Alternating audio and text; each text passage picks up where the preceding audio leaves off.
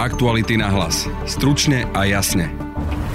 Strana Sloboda a Solidarita, respektíve Saska, spustila novú kampaň. Po 14 rokoch prichádza s novým kampaňovým logom a na Facebooku sa v ankete pýtala ľudí, čo si napríklad myslia o zákaze spaľovacích motorov, či ktoré osobnosti by mali osloviť s ponukou kandidovať za SAS. V podcaste budete počuť Mareka Bíra z Aktualit, je to podobný krok, ako spravil pred ro- e, voľbami v roku 2020 Igor Matovič. On vtedy zverejnil tú anketu Rozhodni to. Dokáže ale strane pomôcť zmena imidžu, odpovie šéf-redaktor aktualít Peter Bárdy. Pre mňa bol Ivan Korčok človek, ktorý by toto, alebo pre mňa je človek, ktorý by toto dokázal pre Sasku zabezpečiť. No a o tom, na koho SAS cieli, ale aj čo celkovo čakať od predvolebnej kampane, sa rozprávame s expertkou na marketing Simonou Bubánovou.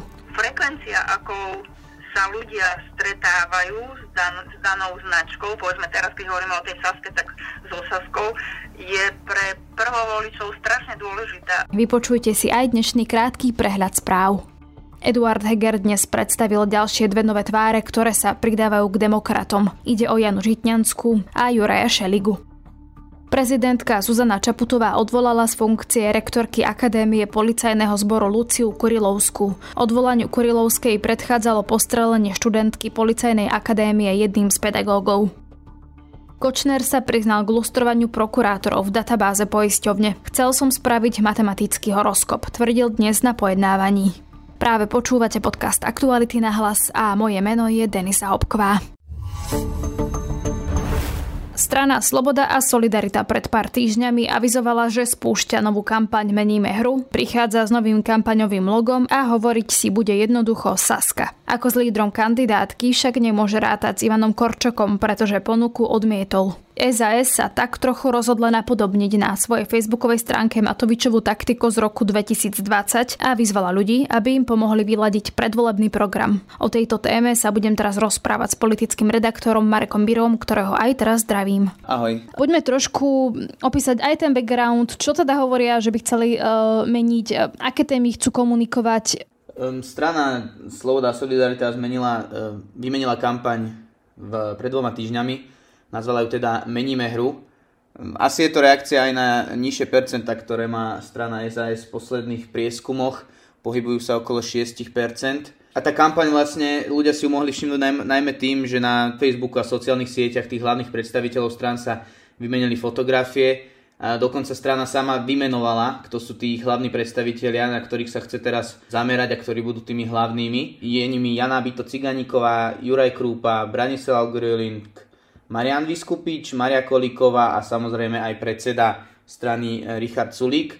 A ako si povedala, bol tam aj ten rebranding, eh, že miesto Sloboda a Solidarita sa chcú nazývať Saska, ale nejde o oficiálny, oficiálnu zmenu názvu. Ako oni to vysvetlili tým, že sa chcú približiť eh, mladým. A venovať sa chcú akože tým témam, samozrejme zdôraznené tie isté, ekonomika a verejné financie, ale ako bonus tam pridali e, práva žien a detí, duševné zdravie, práva LGBTI plus ľudí a moderné vzdelávanie. Budeme sa rozprávať ako keby o dvoch témach pri Saske alebo Slobode a Solidarite. Jedna je e, tvoj dnešný text, v ktorom hovoríš, že tú kampaň majú aj takým spôsobom, že na svojej facebookovej stránke vyzvali ľudí, aby im tak trochu pomohli s volebným programom, alebo teda, že tam majú takú anketu. Áno, pred dvoma dňami e, zverejnila stránka Sloboda a Solidarita aj Richard Sulik e, anketu. Má asi 20 bodov, otázok je tam približne tak 15 Eh, hovoria, že im pomôže zlepšiť program tá, táto anketa. Je to podobný krok, ako spravil pred ro- e, voľbami v roku 2020 Igor Matovič. On vtedy zverejnil tú anketu Rozhodni to. Jej sa zapojilo sa tam 70 tisíc ľudí a on potom následne hovoril o tom a trval na tom, aby povolebná koalícia, do ktorej Olano vstúpi, splnila tieto body, ktorých ľudia volili. Zatiaľ sa mu to až tak nepodarilo presadiť, niektoré body ani no, niektoré nie Hlavnou témou bolo napríklad to, tá hmotná zodpovednosť politikov, ktorú Matovič presadzoval. Doteraz sa mu to nepodarilo, malo by sa o nej hlasovať na ďalšej schôdze, ktorá začne v maji. A aby som bol korektný, samozrejme tá anketa, alebo nápad ankety nie je nový. Strany to robia už dlhšie medzi svojimi voličmi. Anna Zemanová, šéfka klubu SAS, mi, mi zdôraznila, že to nie je napodobenina Igora Matoviča a hnutia Olano, že oni chcú len urobiť prieskum medzi ľuďmi a Podobný trik skúša aj kresťansko-demokratické hnutie a to žiada o podnety od ľudí. a slúbuje im za to za odmenu možnosť vyhrať pobyt v Tatrách. Potom teda ale ešte k tej ankete SAS, máš teda z toho nejaký pocit, že, je, že tam možno zistujú nálady ľudí, alebo že čo by možno chceli e, počuť a podobne, alebo čo v tých otázkach napríklad teda je, na, na čo sa zameriavali? Tak hneď prvou otázkou je, že koho by volili ľudia, keby boli voľby. A ďalšie otázky sa týkajú napríklad toho, ako vnímajú ľudia stranu Sloboda a Solidarita, koho by podľa ľudí mali, mala SAS osloviť v možnej koalícii alebo v koalícii, alebo povolebnej, predvolebnom spolupráci. Ale zaujímavým je, je skôr to zameranie na ekológiu, ktoré som si všimol v, tom, v tej ankete. E, Ty, konkrétne je tam asi 7 otázok, ktoré sa venujú ekológii. Ľudia si napríklad mohli vybrať v otázke, že či, či vôbec veria v klimatickú zmenu, alebo ako by podľa nich sa mala klimatická zmena riešiť. A ešte zaujímavejšie je, že až tri otázky sa venovali tzv. tej emisnej norme Euro 7, ktorú schválili členské štáty Európskej únie, myslím, že minulý rok. A ona chce zakázať predaj motor- spaľovacích motorov od roku 2035. A strana Sloboda a Solidarita sa tam ľudí pýta, čo si myslia o tomto zákaze, ale zároveň im tak, tak naznačuje aj v tej otázke, že by táto norma mohla viesť k tomu, že by sa zdražel, zdraželi auta osobné pre ľudí. Cítiť, čo za tým Richarda Sulika, alebo, alebo chcú vedieť, že ako by tú tému mali komunikovať? Richard Sulik je odporcom tohto, tohto emisnej, tejto emisnej normy, dostal sa aj do konfliktu s Eduardom Hegerom. On požiadal uh, Eduarda Hegera, nech Slovensko nepodpíše uh, túto normu a nech sa postaví proti tomuto zákazu. Eduard Heger mu na to odkázal, že samotné ministerstvo hospodárstva pod vedením Richarda Sulika sa podielalo na tomto schváľovaní tejto normy a už je to realitou, ale zdôraznil, že aj on si myslí, že by Slovensko nemalo byť závislé len na elektrických autách. Cez víkend by mala mať SAS eh, alebo Saska ním, Pokiaľ viem, tak teda Richard Sulik ako predseda strany má tam aj vyzývateľov. Áno, eh, strana SAS eh, zvolala kongres predvolebný do Jasnej. Predstaviť tam chce volebný program aj kandidátku dokonca. Myslím, že pôjde možno o prvú stranu, ktorá tak spraví. A áno, Richard Sulik by tam mal mať vyzývateľov. E, podľa denníka SME nimi budú radovi členovia Vladimír Poruban a Peter Pacek.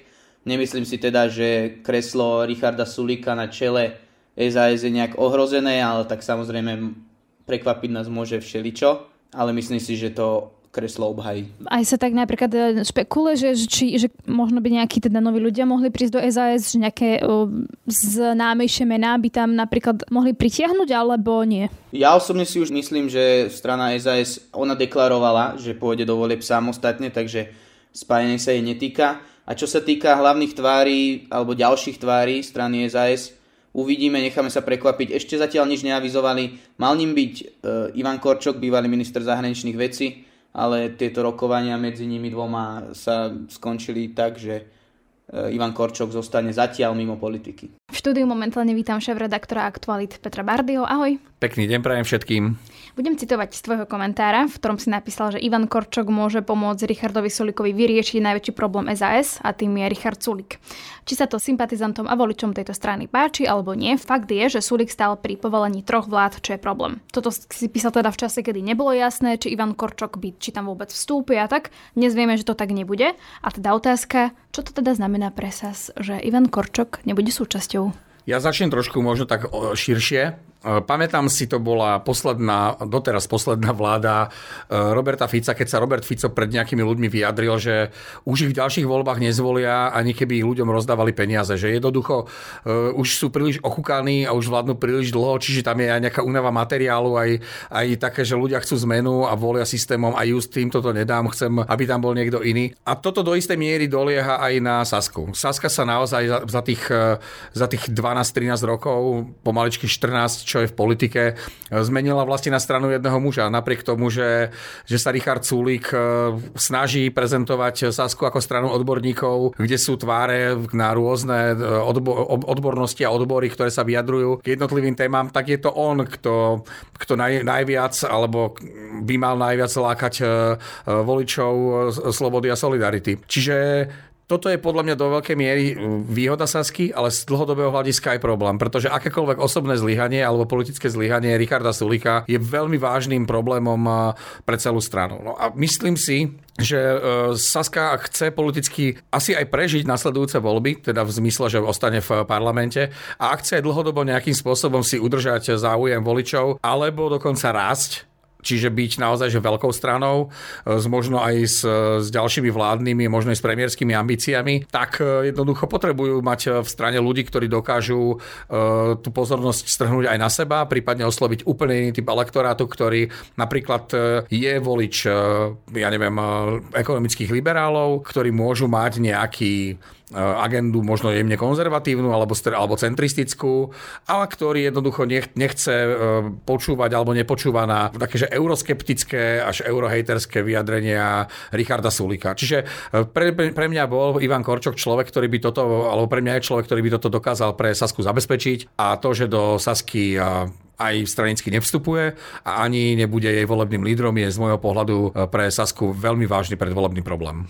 Tá diskusia, ktorú som ja sledovala minimálne v nejakej bubline, hovorila ako keby, že práve to, že by Ivan Korčok nahradil napríklad Richarda Sulika na čele a kto vie, či by to tak aj bolo, že by ho aj nahradil, veď asi... To si nemyslím, že... To, je... No ja si dokonca ani neviem a predstaviť, že by Ivan Korčok sa stal členom a predsedom strany Sloboda a Solidarita, pretože Ivan Korčok napriek tomu, že, že naozaj tam v jeho prípade a, a v porovnaní so Saskou Slovenskou dochádza k prelínaniu v, práve v tých ekonomických veciach, tak e, Ivan Korčok je veľmi proeurópsky, veľmi probruselský. Je to človek, ktorý je veľkým sympatizantom nášho členstva v, v Severoatlantickom pakte a podobne. A to sú vlastne témy, teraz nemyslím na to, ale tá Európska únia a ten Brusel, to nie sú témy, ktoré by, ktoré by mala Saska jasne zadefinovaná. Minimálne Richard Sulik ich od roku 2010 a od, od vlastne od krízy, ktorá začala pádom amerických bank a, a, a toho ich hypotekárneho systému, až po pad gréckej ekonomiky a ekonomik eh, členských krajín Európskej únie. Tam už sa začala ako keby tá retorika Richarda Sulika veľmi vyostrovať smerom k Bruselu. A napriek tomu, že to naozaj že nie je z môjho pohľadu úplný eurohater, tak jeho retorika nie je retorikou Ivana Korčoka. Ivan Korčok si myslím, že by mal vážny problém byť predsedom strany, ktorá má toto v, do veľkej miery už vlastne v svojom DNA, pretože táto, toto sa naozaj že ťahá celou, cel, celou históriou strany Sloboda a Solidarita. Ďalším bodom je, uh, ja trošku poznám Ivana Korčoka a ja si nemyslím, že on je, on je taký ten, že, že liberál, uh, ako, ako vnímame liberálov v slovenskej politike. Myslím si, že skôr stre, uh, v tých hodnotových veciach stredo-konzervatívny a t- tak si, tým pádom si ho neviem predstaviť ako nositeľa politiky, ja neviem, legalizácie drog alebo, alebo, alebo, alebo podobne. Hej, že mo, možno sa milím, možno sa milím, ale nemyslím si, že toto je autentický postoj Richarda, pardon, Ivana Ivana Korčoka. Podobne si Ivana Korčoka neviem predstaviť bosého, ako stojí v rifloch a v bielom tričku proste na billboarde a tvári sa, že toto je jeho komfortná zóna, alebo že by mal mikinu s kapucou prehodenou cez hlavu. Ivan Korčok je kariérny diplomat a on, si, on to má v sebe, to nie je proste pre neho poza a on bude takýto, či bude v politike alebo v tej politike nebude. Čiže neviem si predstaviť predsedu Ivana Korčoka, ktorý by, ktorý by hral hru e, tú, ktorú hrá dnešná strana Sloboda sloboda a solidarita. Už si to aj naznačil, uh, sa ako keby hovorí, že alebo že meníme hru. Videli sme presne tú fotografiu, kde stáli tváre SAS v bielých tričkách, rifliach, bosy. Môže toto fungovať teda? Ja už vôbec neviem predstaviť, ako to vysvetlovali Marii Kolíkové, že sa má vyzúť, oblieť sa do rifly, dať si biele tričko a tváriť sa, že toto je jej prirodzená poloha. Alebo ako si mohol poslanec Krupa, ktorý proste tiež roky sa pohybuje v bezpečnostnej, v bezpečnostnej komunite, ktorý má ako keby že v sebe tie mnohé diplomatické návyky, ako on si dokáže dokáže na seba natiahnuť mikínu s kapucou na hlavu a tváriť sa, že toto je poza, v ktorej on sa cíti doma a v ktorej je autentický. No je, je to, pre mňa je to, že čudné, hej, že na, namiesto toho, aby Saska ukázala uh, skutočných odborníkov alebo svojich odborníkov, lebo však ona sa stále štilizuje do polohy strany odborníkov, tak sa snaží zo svojich uh, ľudí robiť niečo, čo, čím bohužiaľ nie sú, alebo našťastie nie sú. Toto nech si vyhodnotia uh, politici Sasky. Mne to príde veľmi nešťastné vôbec, že niekoľko mesiacov pred voľbami sa snažiť meniť ten vizuál strany, pretože voliči strany sú zvyknutí na tú zelenú farbu e, loga, na to S a S, na, na všetky také tie veci, ktoré s tou Saskou sa, sa jednoducho spájajú. Je, je to pre mňa ako keby že zvláštne. Že, poviem to inak, že keby som bol šéf ich stratégie, a chcem poslať prvú faktúru, ktorú by mi strana mala e, preplatiť, neurobím nič iné, ako by som prekreslil grafiku strany a zmenil vizuál strany, aby, aby bolo čo najrychlejšie viditeľné, že som pre marketing tej strany niečo urobil. Ale pokiaľ by mi išlo o úspech e, tejto strany vo voľbách, tak by som e, hľadal úplne iné riešenia, ako je vizuálom približovať stranu Sloboda a Solidarita ku kampaniam Andreja Babiša, pretože to asi tiež nie je úplná cesta. A keď si pozrieme vedľa seba fotografie z Babišovej kampane v prezidentských voľbách a pozrieme si vizuály fotografií e, predstaviteľov strany Sloboda a Solidarita teraz v tejto kampani, tak tá zhoda je tam až, až desivo podobná. Áno, má im s tým pomáhať práve Marek Prchala, ktorý pomáhal Androvi Babišovi vo viacerých voľbách. Čo tiež nie je úplne reputačne v poriadku, pretože tento človek je v Českej republike vnímaný ako veľmi toxický marketer, ktorý sa nebojí používať naj, najtoxickejšie alebo najšpinavšie metódy na to, aby pomohol svojmu klientovi k volebnému úspechu. SAS dali taký príspevok, že na stole sú opäť povinné kvóty, pretože Európsky parlament prišiel z, z proste ide meniť azylovú politiku a podobne a že vlastne my sme proti povinným kvótam, hej? A že či teda tuto tiež môžeme vidieť nejakú novú retoriku, alebo toto je retorika Richarda Sulika a čo možno čakáš od tej strany, že teda bude robiť? Myslím si, že to je retorika Richarda Sulika a to len potvrdzuje to, čo som hovoril, že predstavme si teraz len úplne čisto teoreticky, že by namiesto Richarda Sulika mal toto hovoriť volebný líder Ivan Korčok. Vedie to nezmysel. Toto je čisto retorika Richarda Sulika a toto je čisto politika strany Sloboda, Solidarita a jej, jej proti alebo proti bruselský alebo, alebo eurokritický alebo euroskeptický populizmus. A nie, nechcem povedať, že balamutenie ľudí, ale fakt, že hranie sa, hranie na tie, na tie najnižšie emócie.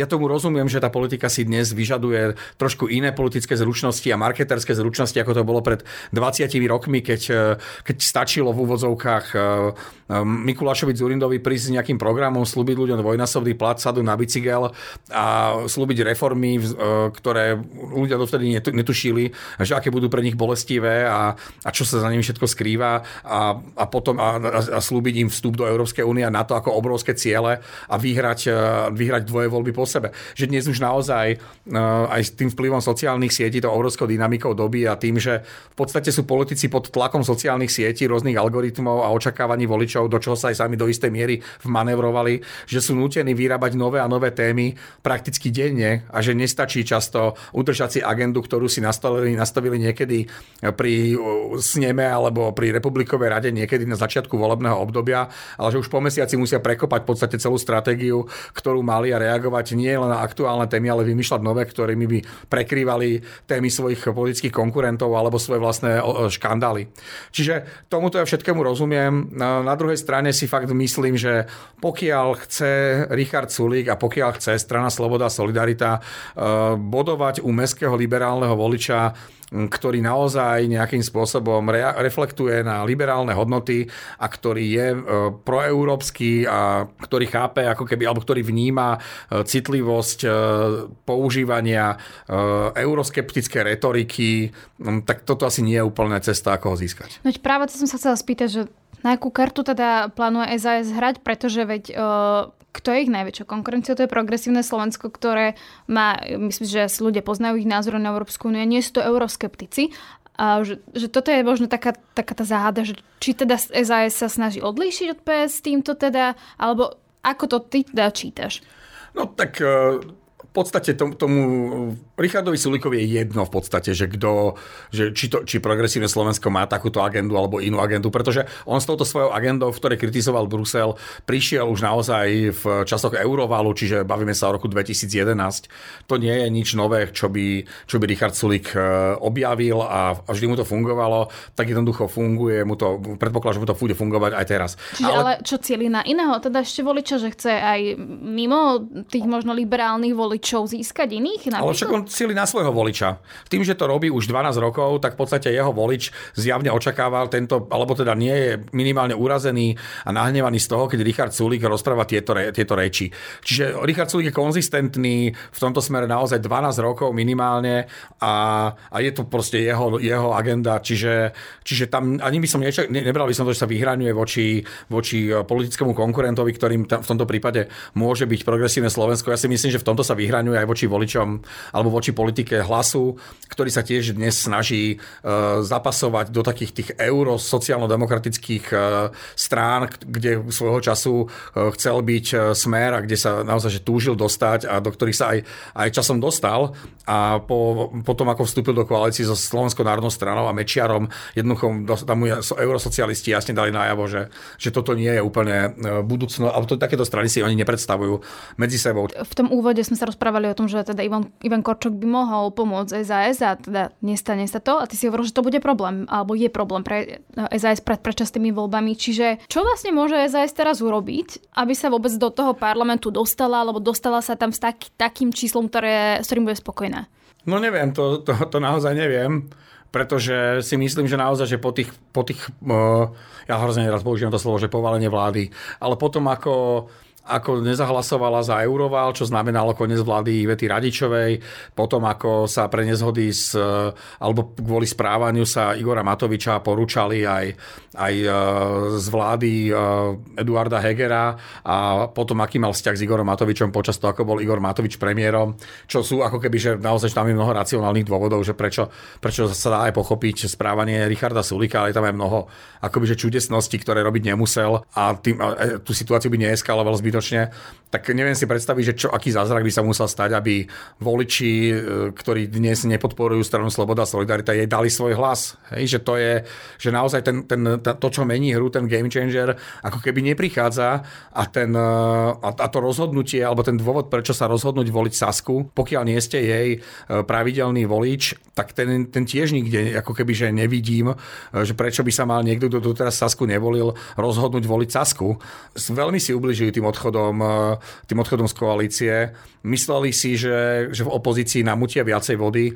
Nakoniec eh, boli veľmi ako keby že deštruktívnym partnerom alebo deštrukčnou stranou v rámci parlamentu a ukázalo sa, že, že, svoj, že to, čo očakávali od, eh, od odchodu opozície, tak politické body neprinieslo práve naopak, však oni padli na polovicu oproti, alebo na viac ako polovicu oproti prieskumom. Svojho času bola Saska druhou najpodporovanejšou politickou stranou v prieskumu prieskumoch a dnes e, tam e, lieta hore-dole alebo te, veľmi tesne sa pohybuje nad úrovnou, nad úrovňou zvoliteľnosti. Slovenský volič má jedno špecifikum, že naozaj sa vol, rozhoduje, mnoho z, nich, mnoho z voličov sa rozhoduje, komu dá svoj hlas na základe poslednej emócie, ktorú, ktorú získajú k tým politickým stranám. A tým pádom sa politický výsledok u nás môže pomerne dramaticky meniť aj dni pred voľbami. Čiže kým dnes vidíme strany, ktoré majú 5% e, ako strany ohrozené, môže sa pokojne stať, a to bol prípad napríklad e, Olano v predchádzajúcich voľbách, že naozaj pár udalostí a, a pár šikovných vecí v marketingu e, s politickou ako keby nezrelosťou a s politickými chybami napríklad progresívneho Slovenska alebo prezidenta Kisku, ktorý v tom čase zakladal svoju stranu, môžu spôsobiť to, že vystrelí strana, ktorá dnes je na, naozaj na hranici zvoliteľnosti. V prípade Olana to bolo do veľkej miery spôsobené aj veľmi špecifickou osobnosťou jeho predsedu. Hej? Čiže tam, tam Igor Matovič odviedol, odviedol naozaj kus práce, ten jeho exhibicionizmus, taká tá drávosť a taká tá politická, taká tá politická živočišnosť, že on sa nebojí ísť do konfliktov za každú cenu a urobiť čokoľvek, aby svietil žiare reflektorov. Richard Sulik je v tomto iný. A nechcem povedať, že obávam sa, ale myslím si, že práve tá jeho inak, in, inakosť v tomto smere môže Saske v tom záverečnom špúrte chýbať,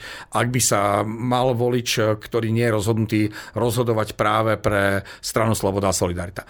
Ale, a to je veľmi dôležité, nechcem, ne, nemôžeme podceňovať ani správanie sa pravicového alebo stredopravicového voliča. Mnohí volia napríklad strany, ktoré majú okolo 5%, aby ich zachránili, aby sa dostali do parlamentu. Čiže je veľmi, je veľmi pravdepodobné, až hraničace s istotou, že vo volebnom dni, ak by volebné prieskumy posledné pred moratóriom ukazovali stranám, ako je napríklad strana Sloboda Solidarita, že sú na úrovni 4-4,5%, tak si viem predstaviť, že nemala skupina uh, stredopravého voliča v, vo nejakom nejakom verejnom, vlastnom, e, demokratickom, neviem akom záujme sa rozhodne zmeniť e, stranu, ktorú bude voliť a radšej to hodí strane, ktorá je ohrozená, ako by potvrdili svojimi hlasmi vyššie číslo strany, ktorá to má isté. Momentálne zdravím Simonu Bubánovú, odborníčku na reklamu a marketing. Dobrý deň. Dobrý deň. Tá téma, o ktorej sa budeme rozprávať, je strana Sloboda Solidarita. Videli sme tie fotografie, kde vyzerali pomerne uvoľnenie v bielých tričkách, rifle, bosy. Funguje toto? Ako keby v dnešnej dobe je toto dobrý marketing? Ako to hodnotíte? No, ja si myslím, že Saska, ako sme ju aj predtým všetci volali uh, a teraz si do kampane dala názvou, že Saska, sa snaží ísť uh, voličom oproti. Myslím tým to, že sa snaží uh, upovedomiť alebo upútať pozornosť takými jednoduchými, dobre zrozumiteľnými nástrojmi, čo si myslím, že je zo strategického hľadiska veľmi dôležité, lebo dnešný volič uh, denne môže stretnúť v priemere, že 2 milióny reklám. Ja chápem, že úzke publikum ľudí vie o tom, že čo je strana Sloboda a Solidarita, viem, e, vedia o tom, ako sa vyvíja ich politický postoj v krajine, ale treba si uvedomiť, že až masy tvoria víťazstva vo voľbách a z tohoto pohľadu tá stratégia ísť e, voličovi oproti k ľahkej zapamätateľnosti a k ľahkej povšimnutelnosti je naprosto správna keď teda oni zavesili tie fotografie, kde boli uh, tie hlavné tváre SAS, tak boli mnohé uh, také ako keby aj sarkastické obrázky, memečka a Richard Sulik sa na uh, Margo toho vyjadril, že boli sme na zomri asi 12 krát len v prvý deň a, a že ak chce niekto hrať v spoločnosti rolu, tak musí byť na zomri. On sa teda takto vyjadril pre hospodárske noviny a tá moja otázka je, že či to teda takto dnes funguje, alebo je tu, je tu skôr boj možno o mladého človeka, alebo ako sa teda uh, na to pozrieť, lebo to, je to asi nejakým spôsobom teda aj nejaký fenomén tých sociálnych sietí. No, tak fenomén sociálnych sietí už není celkom akože nový. To už sme zažili uh, minimálne jedny voľby, kedy sociálne siete uh, hrali obrovsky dôležitú úlohu.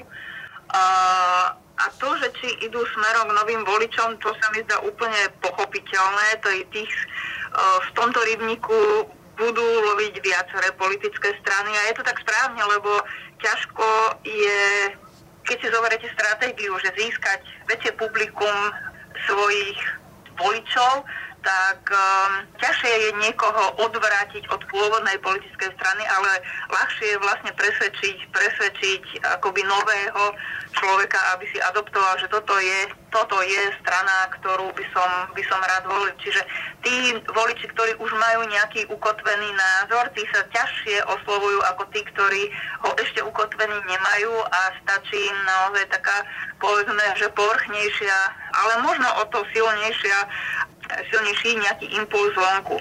Je treba povedať, že v mnohí, aj politici, aj, aj mienkotvorci podceňujú tú situáciu, že frekvencia, ako sa ľudia stretávajú s, dan, s danou značkou, povedzme teraz, keď hovoríme o tej Saske, tak so Saskou, je pre prvovoličov strašne dôležitá. Akože budovať, budovať na tom, že sa stanem top of mind, alebo aspoň, že sa dostanem na shortlist uh, zoznamu strán, ktoré môžem voliť, je kľúč k šťastiu pre prvovoličov. To je to presne, čo ma zaujímalo. Sami hovoria, že tá, tá Saska, ten krátky názov je prispôsobený práve pre mobilné zariadenia, kde sú najmä mladí voliči. A že či teda áno, že či je toto vlastne stratégia prilákať mladých voličov, lebo veď povedzme si, že SAS je na, uh, v politickej scéne roky a poznajú ju už proste akože asi všetci, ktorí chodia voliť. Mm, ja si myslím, že to je, že ob, dva v jednom by som povedala. A, akože bežný postup zavedených značiek, ktorým nejakým spôsobom upadá e, obľúbenosť alebo aj predajné, predajné výsledky, to je normálne o komerčných e, projektoch, produktoch. E, jeden z najlepších spôsobov, ako na seba upozorniť, je nejaký rebranding, nejaký refresh značky, niečo, čo zobudí mojich obdivovateľov, ktorí pomaly zastávali a odchádzali od mojej značky. Takže, takže taký rebranding a refresh značky je jeden z úplne základných, legitimných spôsobov marketingu, takže to je tá jedna časť, a, ale zároveň, ak to o, oni chápu, a správne to zjavne chápu, že to je cesta k mladšiemu alebo novému voličovi, je to, je to rovnako správny spôsob. Takže z toho strategického hľadiska tam nie je naozaj vôbec čo vytknúť.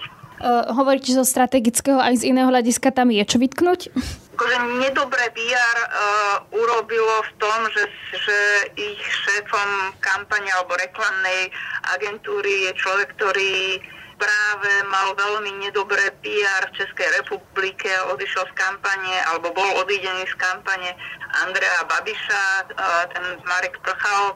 Toto je niečo, čo určite ale zase to je veľmi úzky kruh ľudí, ktorí sa o to zaoberajú, tým zaoberajú, že to určite nepridalo pozitívne body, nič menej. Je tam vidno, že to je tuhý profesionál. Áno, no veď na, už boli aj na sociálnych sieťach obrázky, ktoré porovnávali práve o, veľmi veľkú podobnosť medzi fotkami Andreja Babiša a Richarda Sulika a aj tie popisy, že to bolo veľmi také akoby identické. Presne na to narážali ľudia. A aj bolo, ale v politike a v marketingu ide o to, koľko voličov získate a je jedno, aké, aké proste, či už sú to inovatívne, alebo nejaké veľmi kreatívne, alebo nejaké pekné obrázky, či sú bledomodré alebo bledozelené. Dôležitý je výsledok. No a ak to je cesta, cesta k úspechu, tak úplne kľudne môže recyklovať tú istú kampaň. A keď sa pozrieme na uh, ako keby mm, vnímanie slovenských voličov uh, z pohľadu možno aj marketingu, že či je naozaj ako keby na Slovensku dôležité sú tie billboardy a, a to, čo, tie slogany a tak, alebo skôr si slovenský volič všíma iné veci a toto je áno, je toto súčasť toho, ale podstatnejšie sú možno, ja neviem, témy, lídry, vystúpenia v médiách, že aká je tá kultúra vlastne v slovenských voličov? No ja si myslím, že ona nie je nijak iná ako v iných krajinách. Možno, že štýl jazyka môže byť v, v rôznych krajinách rôzny, ale v princípe to, že um, ľudia volia lídrov je fenomén odjak živa uh, sa volili akékoľvek politické strany alebo, alebo zoskupenia. To tak proste je. Ľudia potrebujú mať nejaký na vrchole nejaký symbol, niečo s tým si môžu tú stranu stotožniť, no a to je ten líder, ten, to, to, tomu sa nedá vyhnúť, lebo asi nechcete, aby, eh, aby volili ľudia 8 čl, eh, členov predstavenstva do, eh, do kresla premiéra, no tak je celkom pochopiteľné, že, že volia jedného. A Možno peknú knihu o, o tom sa dá prečítať taký švajčiarsky filozof, že Elias Canetti napísal knihu o, že, o ľudiach a moci, a, o masách a moci. Popisuje to veľmi presne, akú úlohu zohráva ten líder a ako sa správa spoločnosť. To je proste nevyhnutné, lebo nie všetci ľudia na svete, na svete, na Slovensku čítajú tézy z programov politických strán, ale potrebujú nejaké zjednodušenie. Nemôžeme chcieť, aby lekári, rolníci, krajčíri, e, kaderničky čakali čo, ako, ako na seriál, čo povie e, šéf politickej strany. Čiže áno, ľudia potrebujú zjednodušenia. Posledná otázka. Čakáte, že teda tá kampaň ešte pribúdajúce mesiace, o pár mesiacov tu máme tie voľby, bude čo špinavá, e, alebo možno aj pohľadu marketingu, čo vy sa ma očakávate? Bude veľmi špinavá a bude najhoršia, bude samozrejme niekde keď bude vrcholiť leto, keď sa budú ľudia vrácať, vrácať z dovoleniek a, a až ten posledný mesiac sa naozaj udrie na tie najťažšie, najškarečšie, najhoršie témy. Je otázka, ako dovtedy si budú vedieť budovať svoje značky samotní politici a aj politické strany a ako sa aj budú stať tomu médiá. Aj to je strašne dôležité, ako pripravia ľudí na to, že tá kampaň bude naozaj hnusná. A keď ste spomínali tie témy, tie najšpinavšie, tak aj máte konkrétne na mysli, ktoré by to teoreticky mohli byť? Téma pomoci Ukrajine, môže byť téma vystúpenie z Európskej únie, môže byť téma neviem, muž, mužsko-ženský princíp. všetko škaredé, čo vás napadne, to môže byť, ale nedá sa to predikovať, lebo aj tí stratégovia v tých politických stranách, alebo samotní teda lídry tých politických stran vedia, že to bude hlavne aktuálne v tom septembri. A neviete odhadnúť, že čo, kedy, kde, aké video alebo aký event zorganizuje váš, váš protivník. Čiže to sú veci, ktoré sa odhadovať dopredu nedajú, ale z takých tých veľkých tém, ktoré hýbali politickými voľbami na Slovensku, v Čechách, sú naozaj témy, témy vojny, témy toho, či dokážeme alebo nedokážeme byť solidárni, príklonu na jednu alebo druhú stranu nejakého politického, európskeho alebo svetového spektra. Takže, no, a určite budú hrať tému, že neutrálny, tak ale to nechce vlastne nikto, ale dobre sa to používa ako nástroj. Aktuality na hlas. Stručne a jasne. Na dnešnom podcaste spolupracoval Adam Obšitník. Od mikrofónu sa lúči a pekný víkend želá Denisa Hopková. Aktuality na hlas. Stručne a jasne.